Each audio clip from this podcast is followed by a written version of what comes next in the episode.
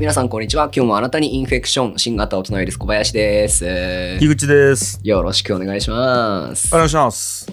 あの、樋口さん、これ、共通の知り合いで、山椒っていうやついるじゃないですか。もうめちゃめちゃ知り合いよ。はい。あの、ITINS ラボでもちょっとアルバイトはいしっかりやってくれてて、すげえ、あの、いい働きを見せてくれてるスタッはいフでもあるんですけど、はい。確か古典ラジオのサムネ作ったりもしてるっすよね、山椒。そうです。はい。はい。で、あの、山椒なんですけど、あの、うん VR すげえ詳しいじゃないですか、あいつ。そうね。VR チャット上で生活しようもんね。はい。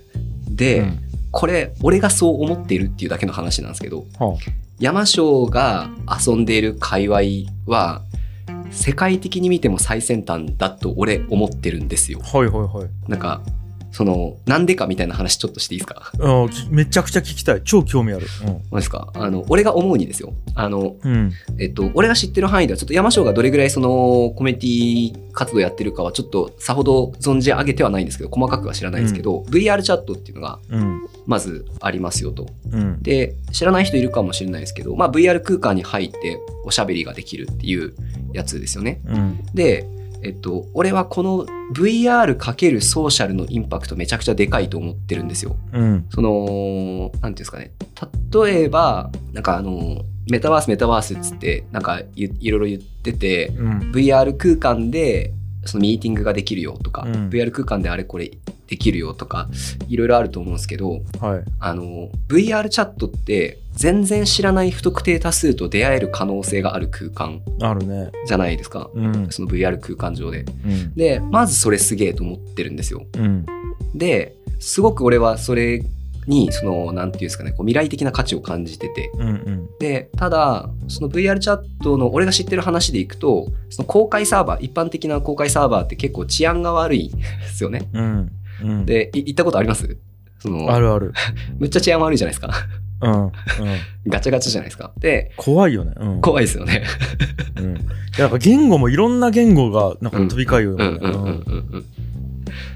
で、その、で、それが嫌だからって言って、日本人の人たちが招待制のサーバーややってるじゃないですか、VR チャットの。うんうんで、あの、そこで何が行われてるかっていうと、結構みんなお気に入りの服を頑張って作ったりとかう、ん。あの、トレードして交換してやったりとか、うんあ、の、お気に入りのワールドこんなん作ったら綺麗だよとか、見に来てとかやったりとか、うんなんやったらそこで DJ パーティーやったりとか、VR 空間上でやったりとかしてるじゃないですか。い。うん。で、うん。なおかつ、あの、シェーダーゲーみたいなやつ、はい。あの、一時流行ってたじゃないですか。その。例えばその DJ に合わせて、その空間の色味とかをリアルタイムでプログラミング打ち込んで、うん。その VJ みたいな感じで空間の演出をどんどん作り変えていくみたいな遊びしてたりとか、うん。そういう人たちいるじゃないですか。うん。で、俺の中では、それこそ VR 空間の真骨頂だと思っているところがあって、はいはいはい。その何かっていうとミーティングを VR にしましたっていうのはその現実の行いを置き換えただけじゃないですか。はい。で山椒たちが遊んでいる空間っていうのはいわゆるデジタルツインみたいな話じゃなくてもうあそれもあると思うんですね。そのうん。自分の仮想のアバターというかそのうん VR 空間上の中の人格みたいなのを作って、うん例えば俺の部屋みたいなもののデジタルツインを作る、ただそのデジタルでツインがあること自体が目的というかそこが重要なのではないと俺は思っててはいはいはい。現実ではありえないことをうん。演出として次々に巻き起こせるうんうん。ところがすごく VR の俺は価値だと思っているんですよ。はいはい。これみんなの目から見どう見えてるか俺は分かんないですけど、うん俺から見るとその VR とかメタバースとかうん。いろいろ言うけど言うさほど流行ってないよね。全然入ってないよね。なんやったら NFT とか DAO とかうんで取って代わられた感があるよね。うん Web3 やなんたらとかでう。ん。あとは AI か。AI とかに取って代わられた感があるね。うん。うんうんで俺はすごく VR には可能性を感じててっていうのも、うん。その要は、うん VR 空間の中にあってその不特定多数の人たちがこういろいろいてっていうのって、うんそのなんですかね、まあ、簡単な話渋谷みたいなもんじゃないですか。うん。で例えばそこにこう自分のお店を出すとか、うん。うん。えっと、その VR 空間としてそこに作ってリンクを貼るとかでそういうことができるわけじゃないですか。うん。で例えば ITINS ラボのテナントを VR 空間上に作って路面に接しているところに作ってそこで接客要員1人置いといてうん。その遊びに来た人に ITINS ラボの動画見せたりとかっていうのもまあ全く距離関係なくそういうのがやれるようになったりとかするわけじゃないですか。うんだから、えっと、イメージ的には例えば自分用の VR 空間を持っていて、うん。そこが割とその開かれたソーシャルなスペースと接続している場合って、うん。えっと、自分のお店を持ってるとか、うん。えっと、要はウェブ上に自分のウェブサイトがあるみたいな状態と近いと思ってるんですよ。ええええで、えっと、そういうところにすごく可能性を感じているんだけれどもうんただそれをやった場合って現実のちょっとその置き換えでしかないというかうんですごくやっぱ一番 VR 空間で俺は画期的だなと思うのが現実でやりようがないはい。ことを、えっとうん。イマジネーション次第で何でもできちゃう。うん。例えば重力が反転している部屋を作ってそこで遊ぼうぜとかうんうん。その例えばじゃんけんで俺と樋口さんでじゃんけんして、えっと、樋口さんが勝ったら部屋の色がどんどん赤くなっていくみたいなじゃんけんルームで遊ぼうぜとかはいはいはい。例えばそういう遊び方をどんどん作り出すことができると思うんですよ。うん。うん。でなのでそういう、えっと、VR 空間を使って何ができるのかっていうのがまだまだ発展途上なのに現実にあるその単純なミーティングを VR に VR に置き換えようとかうんそういう使い方がまだ広がりきってないのにその当てにいってるから当たんないんだと思ってるんですよ。なるほどなるほどうん俺はっすね俺は。うんうんうんでそれでいくと一番あのチャレンジしててあのクリエイティビティを発揮しているのはあの山椒たちが遊んでいるようなうん界隈だと俺は思ってるんですよね。えっと多分あれやね山椒たちが遊んでいるような界隈っつうのがどういうことかっつうのが はい。山椒知らんとわからんと思うんやけどそうそうですえっとだからまず音楽しようよね山椒はね。うね、んうんうんうん音楽をしていてうんでまたねちょっとマニアックなジャンルををやってるんですようん。あのインストでねうん基本的に。でなんかもうぐちゃぐちゃになんか音を切り刻んで並べてそれをさらにデジタル加工してみたいなことをややれてまあブレイクコアとか呼ばれるやつなんかな。でえっ、と山椒は多分ね学生時代からもう海外とかでライブしたりしよったよね、うん。うーん。なるほどなるほど。学生時代からやったかな？中学中かな,、うんうんうんなオランダでライブししてきますとか言ったよね。うんうんうんそう。でそんなとこで出会った友達ともう VR 上でつながりながら、うんうんうん。うんえっ、とバーチャル空間でなんかフェス開いたりとかうんうんうんうん。そういうのやりつつみたいな感じだよね、うんうんうんうんはい。だからなんか多分音楽的なその文化とかかとかの、うん。あのーえー影響もめちゃくちゃでかいと思うんだよね。そう DJ 文化というか、はいはいはいはい。はい。そもそも VJ、DJ みたいな、で、うん。なんか最先端の何か技術的な何かを取り入れるみたいな文化があったところに、うん。かける VR みたいなことがあったから、うん。じゃあ今まで、D えー、と VJ でやりよったことを VR でもっと発展させたらどうなるかみたいなところで多分うん。盛り上がっていったんじゃないかと俺は想像してるんやけど、そうっすね。なんか、あのーなんかそういう話まよね。あそうですね。のだったりとか、あの、うん。VTuber の界隈とかですね。あの、VTuber のリアルライブとかあすげえらしいですよね。うん。うん。うん。あの辺の、まあ、言ったらちょっとガラパゴス化してるようなオタク文化。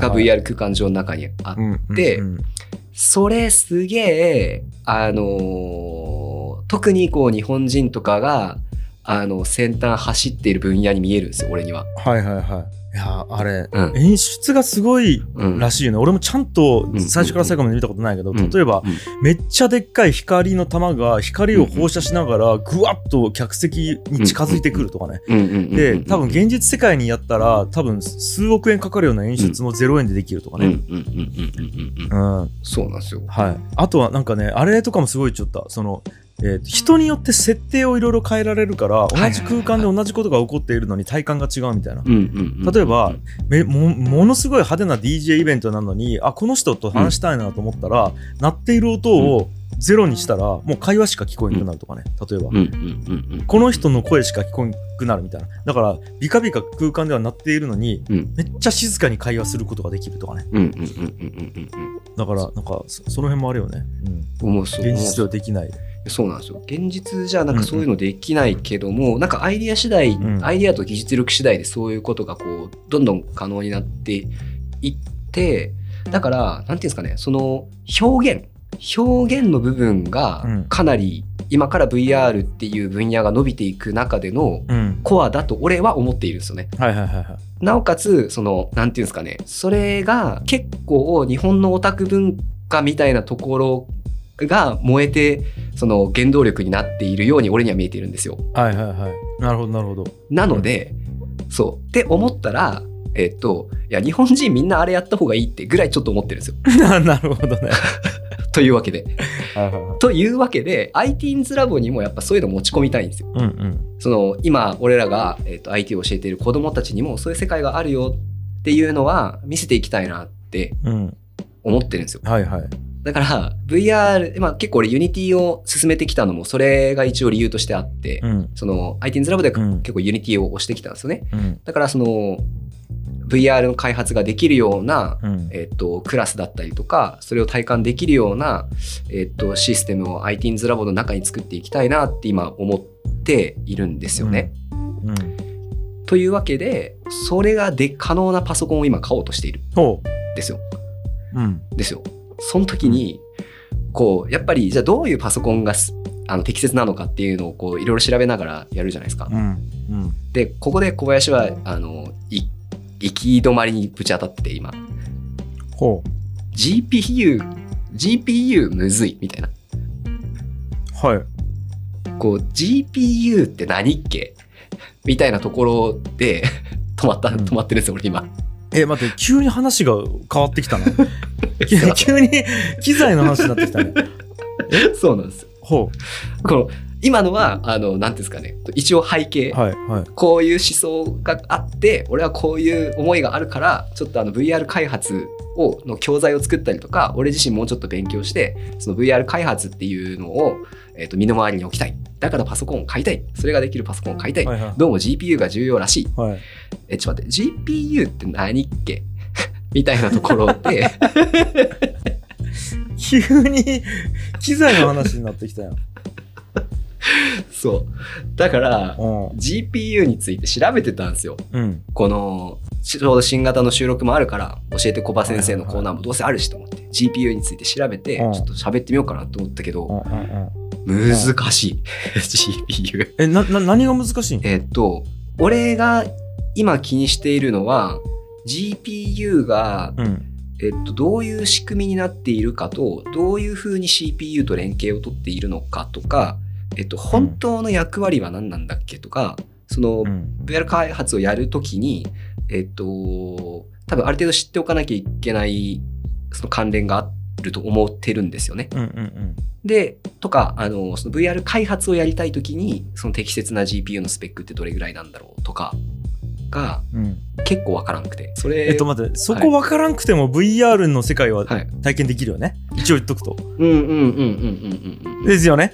うんうんうんうんうんうん だからあのこれ VR に興味がある人はそこ分からんとはい VR できないの？って思うかもしれんけどこれこれ別に今別の話になったと思っていいよね？そうですね。別の話になりまああオッケーオッケーオッケー。はいはい理解理解。したで、はい。俺はその結論今 GPU って何やっけみたいな何これみたいなところではいはい。ちょっとゴニョゴニョ揉んでてはい。樋口さんえちょっと待ってくださいね。GPU 詳しいっすかみたいな。全く詳しくないよ。GPU, の話しましょうみたいなテンションなんですよ今。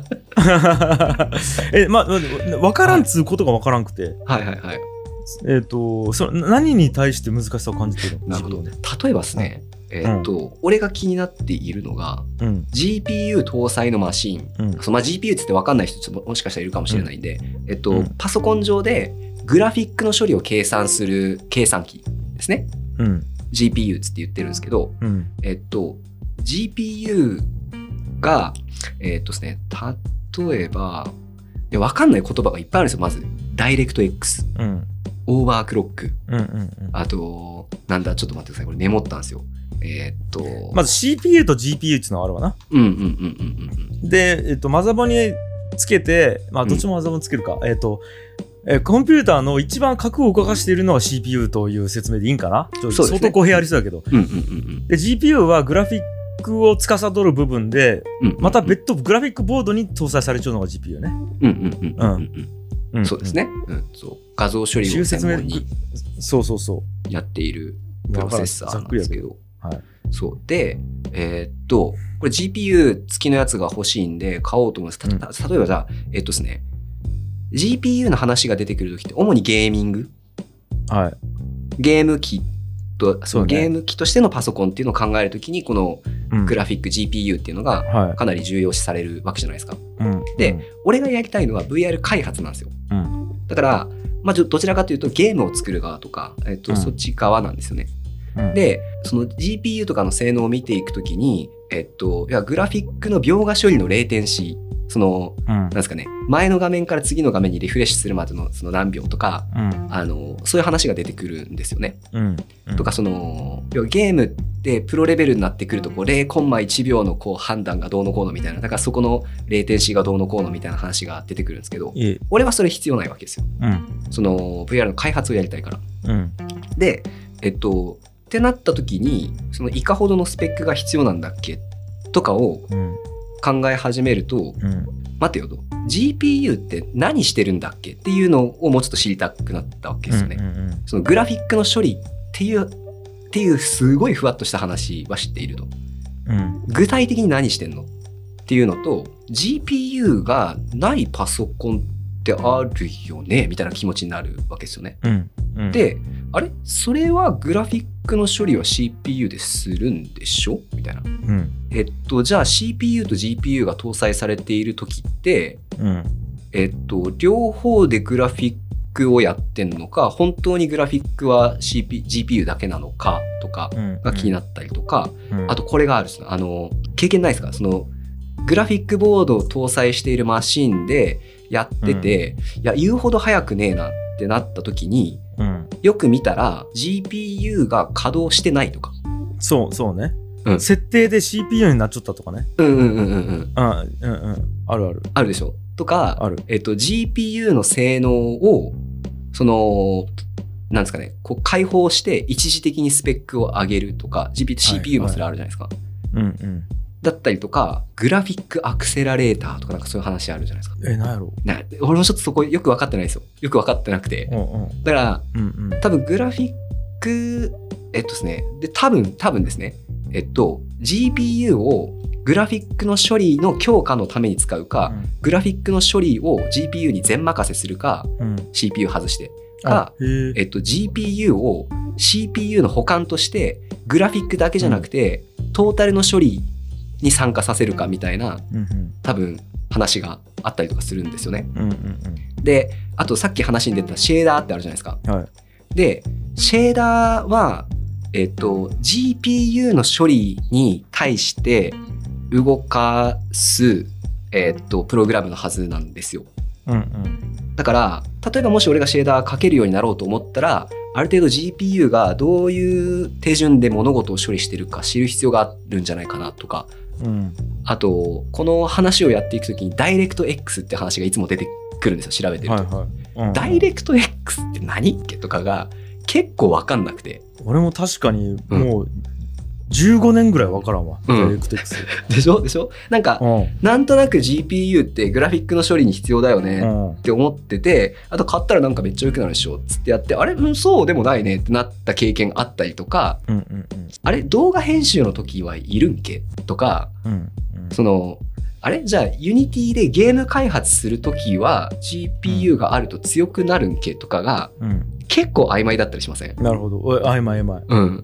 で、その辺をですね、あの、少し冷たくてうん勉強してたんですけど、教えてほしい。結構むずくて、あの、うんじゃ分かった範囲だけ喋ってみていいですか？うんうんうん。あの、やっぱ一番最初はですね、CPU と別にグラフィックの処理っていうのがあったらしいんですよね。うんうん。で、えっと、多分、俺調べによると、今のところ、えっと、やっぱり発祥が IBM PC、うん。あの、シリーズから始まってて、その、やっぱり今、うん。いわゆる PC80 互換機の流れ、その源流の特にあって、でただこの時は、えっとですね、グラフィックの処理っていうか、えっと、メモリ？メモリコントローラーみたいな役割だったらしいんですよ。はいはい。で、どういうことかというと、えっと、ちょっとこれ分かんない人いるかもしれないんですけど、パッと喋るんですけど、まあ、メモリっていう領域があって、そこにデータをガスンと載せて、それを画面に出力する形になるわけですよね。うん、で、例えば当時のパソコンっていうのは画面自体はほぼ真っ暗。うん、で、そこに白い文字がちょこちょこって書いてある程度なんで、うん基本的には画面サイズのピクセル数分の黒で埋め埋め尽くされたデータをまず作る。うん、うん、で、それを画面に流して、今度描、えっと、文字の描画とか後からやっていくうん、っていう感じになってたらしくて。うん、なんで、GPU、GPU っていうかそのグラフィック処理のためのシステムっていうのは一番最初、そのメモリを一色で埋めるっていうことだったらしいんですよね。はいはいはい。だからそのメモリの領域分、メモリとかその画面サイズの領域分のはい。データを黒でポンと埋めるみたいな。うん、うんで、そういうのが GPU の源流らしくて。うん、で、今度、えっと、単色のうちはそれでよかったらしいんですけど、じゃあ、グラデーションかけようぜとか、少しこう、デザインをつけるみたいな話になってくると、そこに計算が必要になってくると。うん、で、計算が必要になってくるんで、えっと、計算処理をそこの機能に持たせるみたいな。はいはい。で、CPU からデータを受け取って、えっと、そいつが計算して、えっと、メモリに埋めて、でそこから、えっと、画像に出力するっていう感じだったらしいんですね。なんで、画像に出力する、ディスプレイに出力する機能は多分最初 CPU になかったっぽいんですよ。うん、今のところちょっと俺のざっくり解釈では。で、えっと、それがどんどん発展していくに従って、まあそのグラフィックをどんどんどんどんこう、なんですかね、綺麗になっていくわけじゃないですか、時代とともに。うん、うん、で、その、最初はすげえシンプルな計算回路だけしか作ってなかったんだけど、プログラマブルにしなったらしいんですよ、途中から。ほえっと、これどういうことかというと、う。うんあ、の、それまでの GPU っていうのは、うん、なんていうんですかね、こう、えっと、y イコール ax プラス b みたいな一次関数レベルでの、えっと、計算しかできなかったらしいんですよね。うん、うん、うん、なんで、このピクセルをちょっとこういう風に変化させるみたいなうん、計算になってたらしいんですけど、うん、で、これを、あの、例えば、ある一定の条件に応じてこうやって動かそうとか、画像を書き換えようとか、うん、そういうことを考えると、もっと複雑な計算が必要で、その、うん。GPU が計算するとき専用に RAM、メモリが必要だよね。うん、うん、って話になって、一回その格納をしたりとか、うん。えっと、その計算式を置いていく場所が必要っていうことで、うん、で、VRAM っていうのが出てきて、うん、そこでセットになっていくっていうことらしいんですよね。うん、で、その要は、えっと、グラフィック処理のためのプログラムはい。を書く、そのプログラムを格納する場所として VRAM が必要みたいな感じになっていくと。うん、で、えっと、だから、シェーダーっていうのはそこの領域で動くものらしいんですよ。そこよね、なんか CPU の範囲から GPU の範囲になっていったってことよね。いや、えっと、だってうんうん。えっと、画面表示させるだけやったら CPU で作ったデータをただポンと送って、うんうん。で、表示させさせりゃいいだけやん。うんうん例えば、あれってただの、えっと、右何何ピクセル、下何ピクセルのうん RGB で言うと何何何ちゅう数字が羅列してるだけやうん画面値だから CPU でできた1画面のデータを、うんえっと、ディスプレイに送ればいいだけの作業だったはずだよね、最初。だからそれが、えっと、CPU じゃなくてそっちに処理処理が移ってったってことよね、GPU に。いや、えっと、そこが俺もちょっと曖昧なんですけど、あの、実質、だから最初にそのメモリコントローラーの状態だったっていう時うんうん。に、えっと、機能としては分かれてたっぽいですね。はいはい。そ、の、要は、描画出力うん。を、あのーやる V とうん CPU の計算っていうのは、あの、当初から別だったっぽいっ。ていう感じなんですね。うんでも、まあ、イメージするに CPU がこの画像を出してくださいっていうのをバンってブン、バンって渡してしまえば、うんあとそっちでできるっていう感じになるじゃないですか。うんただ、そこに、えっと、出力するだけのやつらが、えっと、計算でグラフィックの後処理をするようになっていったっていうことでしょうね。で、だからその辺も曖昧なんですよ。うん。えっと、じゃあ、いまだに、そもそも CPU が、えっと、一番最初のバッファー、一番最初の絵を渡して、うん。後が GPU でそのエフェクト計算していくって話なのか、えっと、CPU が GPU に指示を出して、そもそもグラフィックを作っていくって話なのか。うん。でおそらくそのなんか GPU ってえっと CPU と違って直列計算みたいな話あるっすよね。並列やね並列なんですっけ？並列が GPU のはず。えっ、と、同時に簡単な計算を、バッと順番関係なくできるのが多分 GPU やった。そうかそうかうん。そうか。で、えっ、と、シシーケンスっつって、えっ、と、順番があって、うん。これがこうやってこうやってこうやったらみたいなやつが多分 CPU がうーん多分うん。なるほどなるほどな得意というか、うん。そっちやったはず。多分そうなんですよね。あのピクセル数がいっぱいあるじゃないですか、うんうん。だからその一個一個のピクセルに対してあの計算を出力してるっていうことだと思うんですよね。そううんうん。並列で。うん。でそれもそのどこからがこう CPU でどこからが GPU がやってるかって結構俺分かんなくて、うんうん。これは調べてみたんですけどいまだにちょっとまだ分かってはないんですよね、うん。ただえっとどうもあの俺調べによると GPU っていうのは歴史的にそのピクセル単位の出力を担ってるっていう感じっぽい、うん、はいはいはい。うんうん、そのピクセルをどう描画するかのところですね。でその VRAM が入って、えっと、計算機自体も少し複雑になったことによって、えっと、そのプログラムがうん。うん。書けるようになって、まあ、要はその後から画像の処理がみするみたいなのが主流になってきたという感じなんですかね。うんうん。でやっていると。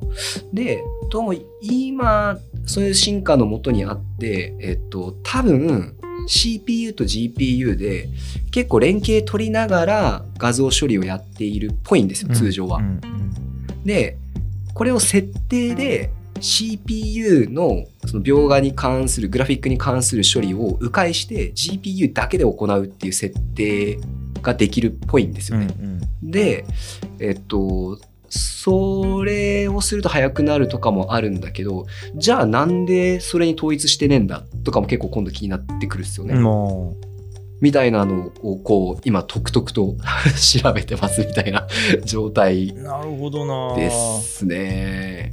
うんうんマジわからんねなんかお俺の印象うん。うんもうなんか処理の特性が違うっつうことだけがあってうんうんであと人間が決めてるんじゃないかなっちゅういあの認識だったんよ、えー、とつまり、うんうん。えー、と CPU が得意な計算のやり方があって、うんうんだから CPU はどう言ったらいいんやろな。なんか有機的にいろんなものをつなぎ合わせたりして順番があってうんうんでなんかファファンクションがあったりして関数引っ張ってきてとかいうのが得意で、うんうん。で GPU は同時に簡単な数式やけど同時に1000個とか2000個とかを一緒にせないけんくてうんうんうんうんそれが得意みたいな。うんうん要は並列簡単なことを並列処理、ものすごいかつ並列処理するのが得意な GPU とうんうんうん。なんかこう並列処理はそんな得意じゃないけど難しいことを考えられるみたいなのが CPU で、うんうんうんでうんうん。えー、と CPU が得意なことを CPU にさせて GPU が得意なことを GPU にさせているっていうのを、ソフトウェア側が決めているぐらいの感覚と思ってたよね。うんうん。うん多分そうなんだと思うでですね。人間がこのソフトうん。のこの処理をするときは、多分 GPU のが大体性能がいいだろうっていうことで、C、デフォルト GPU にしているけど、うんうんうん。場合によっちゃ CPU のが得意なこととかがあるから一応切り替えできるみたいな感じになっていて、うんうんうんうんみたいなイイメージだと思ったよね。例えば、プレミアのレンダリングとか、もう GPU か CPU かで選べるもんね、確か。レンダリング。うんなんかそんなんですよね。そうそうそうんんうんと思いよったんやけどね。なるほどなぁ、結構なんかそのすげえ曖昧なんですよね。うん。なんかえじゃあ実際し、ね、あの俺はなんかあるんですよその GPU 買って、うん。それ搭載したマシンでやったけど、うん。思ったより早くねえじゃん、うん。で調べたら、うん。あれ GPU 今使われてなかったくね、みたいな。うん。うん。なんかその辺とかマジ謎なんですよね。うん。これそうああよくわからん。手動制御なんかな？手動中がソフトウェアが決めていて、人間が決めていて、で、ソフトによっちゃ設定できるや時もあればできない時もあるみたいな認識だったな。うんうんうんうん。で、あれ、マイニングとかは GPU が適していると言われちゃうよね、確か。ブロックチェーンの。そうですね。ううんんうんうんあれも多分、ものすごい量を並行処理するっていうところだけが GPU に向いているから GPU を使うとか。うん。うんうんから、単純に得意不得意みたいなのがで、なるほどな。うん。確かに今今だからそうなっってそうなんですよね。で今、うんただちょっと待ってくださいね。俺調べでは今のところ、うんえっと、あれじゃあ、えっと、本当に GPU 搭載じゃないっていうマシンってないのではないかなっていうところにも来てるんですよね。えー CPU だけでおその GPU 搭載してないっていうカタログスペックの場合って大体オンボードグラフィックじゃないですか。うんうんその CPU に GPU 内蔵されているっていう、別付けはしてないよみたいな話、うんで、うん。だから結局のところ GPU がなくて CPU だけで描画までやっているっていうパターンは現実ないのではないかって思ったりはしてるんですよ、ね。えーだから GPU 非搭載と書いてるやつはオンボードの GPU を使っあオンボードじゃないわ。オンボードか、うんうん。マザボに最初からデフォで入っている非力な GPU を使っているだけで、うんうん。うんうん GPU は存在しているんじゃないかってことね。そうですそうですそうですそうです。はいはいはい、うん。だから結局のところ、えっと、じゃあ描画はつまるところ全部グラフィックプロセッサー、まあ、GPU がやってるんじゃね？みたいな。だとしたらその CPU とその半ばごっちゃになっているのは何なのだ？みたいな ところなんですよね。ちょ待ってこれあれやな。うん、分からんやつが分からんやつと話しようねこれ今。多分これ分かっちゃう人相当イライラしちゃうやろね。あー違うのにっつって。全然違うみたいな。これ分かってる人マジでちょっと教えてほしいな。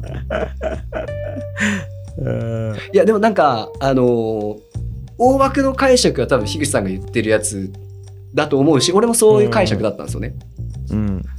具体的になんかちょっと怪しいな怪しいなというかうん。実際どう動いとるみたいなところを調べていった時になんかあれ？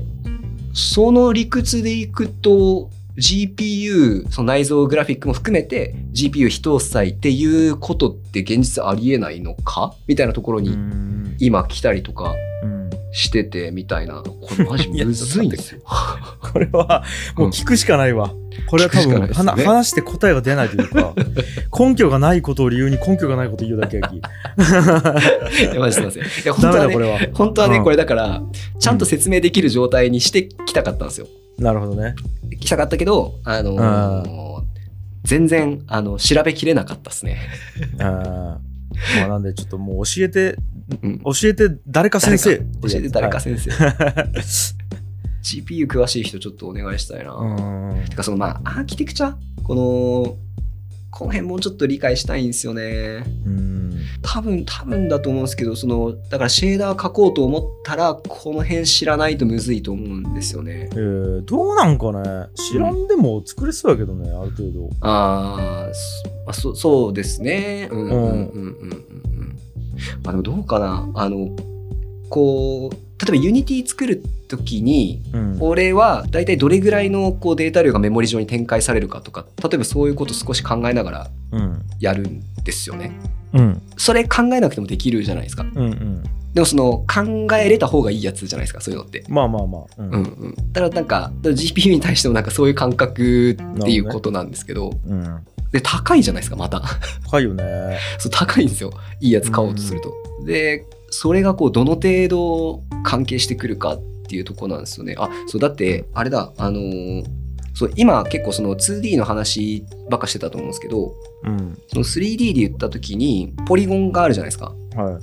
ポリゴンってその頂点の位置情報だけで判断してるっすよね。その頂点が3つ以上あれば面が構成できる。だから、うんえっと、頂点3つの位置情報だけ取れば、うんえっと、面情報を保存できる。うんで、その中で、えっと、例えば、オブジェクトを回転させたりとか動かそうと思った時に、その3つの頂点を、えっと、まあ、三角関数だったりとか、その一次関数みたいなやつで、えっと、位置をこう書き換えていくっうん。ていう処理があるじゃないですか。でもそれ GPU でやるらしいんですよ。ああ、ああ、めっちゃピンとくる。はいはいはいはい。あ、それピンとくるなんですね。うん。うん。だから、えっと、ものすごい量の、うん。えっと、簡単な計算をうん同時にやるみたいなところやから。うんだから、ポリゴンやったら1万ポリゴンあったら、1万ポリゴンを、その同じルールで、例例えばじゃあ画面上で右に5度回転させるっていうマウスのドラッグをガッとするとすると、うんうん、5度回転させるっつうのをなんかこう、サインコサインなんたらを使うわけやろ？なんかオイラーのなんたらを使って、うんうん。アイコサインシータか、なんか、なんかサイン、あなんたなんたらシータみたいにするわけやろ？うんうんうんでそういう簡単な演算を1万同時にやるみたいなのが多分 GPU 向上。うん。なるほどなるほどなるほど。うん。そうか。並列処理やなっていう感覚がある、それ。うん、確かに。そうか。だから、げ行列の計算が超得意みたいな感じでよく言う,、うん言うっすよね。だからそういうことか。うん。そういう感じかなと思った。なるほど。そう、行列やね。だ行列、うんうんマトリックス計算じゃない。いわゆる。はいはいはいはいはい。うんそういうことか多。次多次元マトリックス計算強い中印象やったあででも俺本当に詳しくないから印象で今 GPU に対してこんなキャラと思っている感じなんか 多分そうだと思うんですね。あと、うんあれかうん。因面処理ってあるじゃないですか。えっと、うん因面処理も GPU でやるらしいんですよね。ああどっちが前に来ているか。うん。でもその因面処理の前に、た俺情報でいくと、えっと、うん。まずそのポリゴン情報が一番最初にあって、今度はあのビューポート情報があるじゃないですか。えっと、カメラからうん。どの位置が見えているっていう、そので、えーっと、ビューポート情報は GPU でやってんのかな、因面処理を GPU でやるらしいんですよ。はいだから結構そこは連携取りながらやっているのだろうなってい。う感じなんですよね。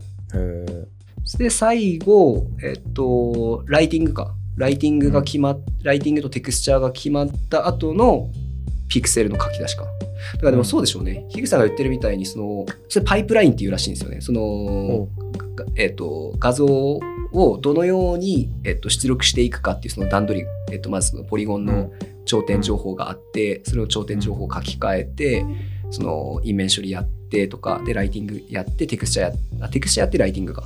みたいな、その順番のことをパイプラインっていうらしいんですよね。うん。で、そのパイプラインの中で多分適宜 GPU と CPU が連携取ってるってことなんでしょうね。な気がするなんか、GPU はいやって。はい戻ってきた。この処理使って CPU がこうこうこうして。はいじゃあもうまた GPU はいこれやって。はい。うんうんうんうんだから、G、GPU はなんつうかな、あんま頭良くないよ多分。うん なんていうか、汎用性が低いってことですよね。簡単な処理を一気にざっとできるから、機械みたいな感じで、なんか。